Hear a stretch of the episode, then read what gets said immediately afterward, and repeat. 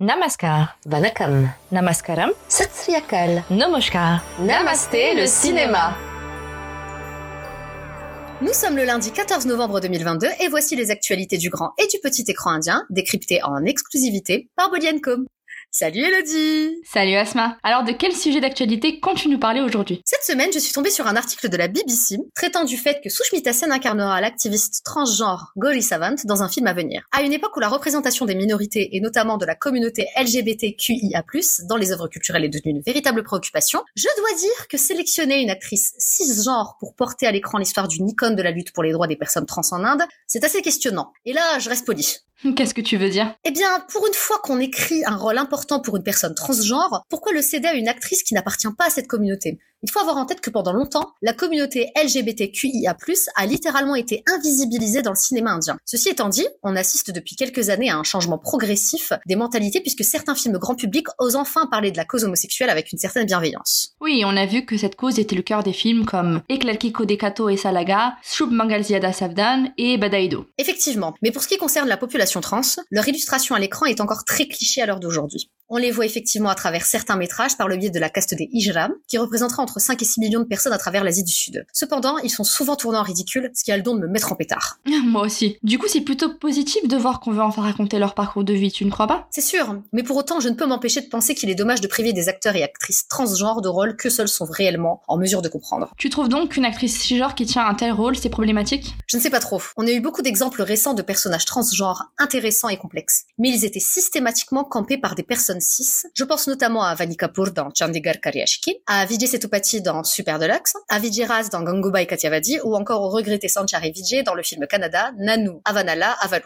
Ah oui, cette prestation lui avait d'ailleurs valu un National Award, c'est ça? Exactement, de même pour Vijay Sethupathi. Et pendant que des vedettes cis et hétérosexuelles reçoivent les acclamations de la presse pour leurs prestations courageuses, les acteurs et actrices transgenres restent sur le carreau. Et ça, ça me dérange. Je comprends. Tu veux dire qu'aucun membre de cette communauté n'a réussi à se faire un nom? Alors si, c'est timide, mais ça commence à bouger. Par exemple, l'actrice transgenre Anjali Amir tenait un rôle important dans le bouleversant film tamoul Perambu face à la légende Mammootty. On l'a revu récemment dans le génial Amu aux côtés d'Aishwarya Lakshmi. Aussi, la défunte Sherin Céline Matthew, décédée en mai 2022, était à l'affiche à titre posthume du métrage engagé Natyadiram Nagargiradu. Les actrices trans Ivanka Das et Merambam Ronaldo Singh ont quant à elles tenu des rôles importants dans les séries indiennes Bombay Begums et Patal Lok respectivement. D'ailleurs, Anjali Amir elle-même s'est exprimée sur le choix de Sushmita pour incarner Gauri Savant.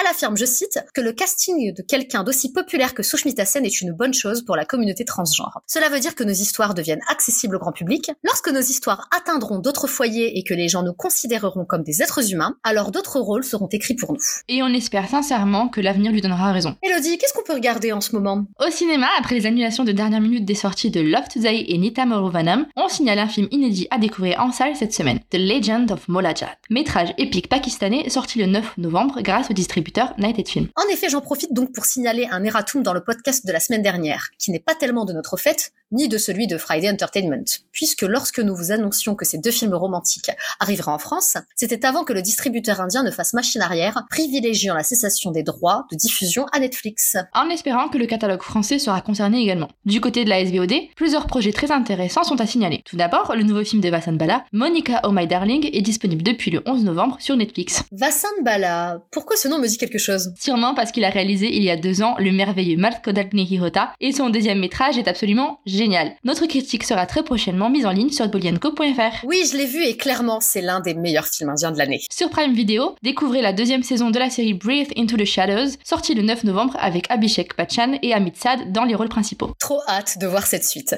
Tu te souviens, on s'était éclaté devant la première saison 1. Absolument. Enfin, le film Mukbir est arrivé sur la plateforme Z5 le 11 novembre avec notamment Adil Hussein à son casting. Pour ce qui concerne les films à venir, y en a-t-il un que l'on doit retenir en particulier? C'est vrai que beaucoup de films ont été annoncés ces derniers jours, de An Action Hero avec Ayushmann Khurrana à Patan avec Shah Rukh Khan. Mais celui qui a suscité mon intérêt, c'est Kotte. Qui veut dire chien en hindi, c'est ça? Waouh, ton hindi est décidément impeccable, cher Asma. merci beaucoup, merci. Car effectivement, c'est la signification de ce titre assez étonnant. Et il s'agit de la première réalisation d'Asman Barvaj, qui n'est autre que le fils du réalisateur acclamé Vishal Bardwaj et de la chanteuse tout aussi respectée Rika Bardwaj. Vishal Bardwaj, le génie auquel on doit Makboul, Omkara, Heather. Non, je t'ai plus.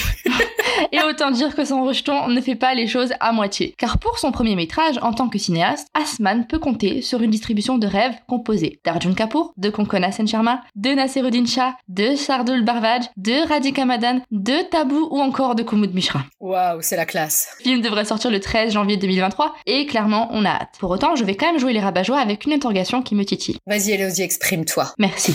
Asman, qui n'a réalisé aucun long métrage avant celui-là, bénéficie d'une véritable locomotive avec ce premier projet que ses deux parents produiront. Aussi au sein du casting, plusieurs acteurs ont déjà travaillé avec son père comme Taboo, Konkona Sen Sharma et Radhika Madan. Si la question du népotisme est récurrente lorsqu'on parle d'acteurs et d'actrices issus de grandes familles du cinéma, force est de constater que le phénomène est tout aussi prégnant dans d'autres branches du 7e art. Ainsi, le fils d'un metteur en scène aura davantage de facilité à tenter sa chance dans cette voie grâce aux relations de son paternel. On a également vu des enfants de compositeurs et de chanteurs suivre la même voie et faire à leur tour une carrière en Inde. Dans le lot, il y a le chanteur Siddharth Mahadevan, fils de Shankar Mahadevan, Aditya Narayan, fils de Udit Narayan, Alisa Mendonça, fille de Loy Mendonça, ou encore Khadija Rahman, fille de Eyar Rahman. Pour autant, leur mérite est bien moins remis en cause que celui des stars du cinéma. On entendra bien moins de critiques à l'encontre de Siddharth Mahadevan qu'à l'encontre d'Alia Bhatt ou de Janvi Kapoor. Et personnellement, je trouve ça plutôt injuste. Et moi donc?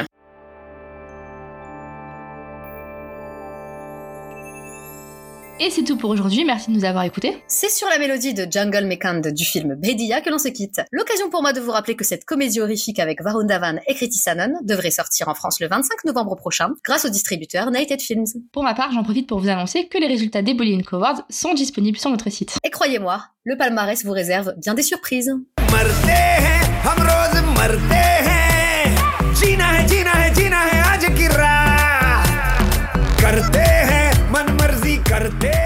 Vous aimez Namasté le cinéma, n'hésitez pas à nous soutenir en partageant massivement le podcast autour de vous. Et si vous avez des suggestions à nous faire ou des messages à nous transmettre, pouvez nous contacter par mail ou sur bolienco.fr. Nous serons ravis de vous lire. On se retrouve lundi prochain avec plus d'infos. Bonne semaine à tous. Et surtout, n'oubliez pas, Namasté le cinéma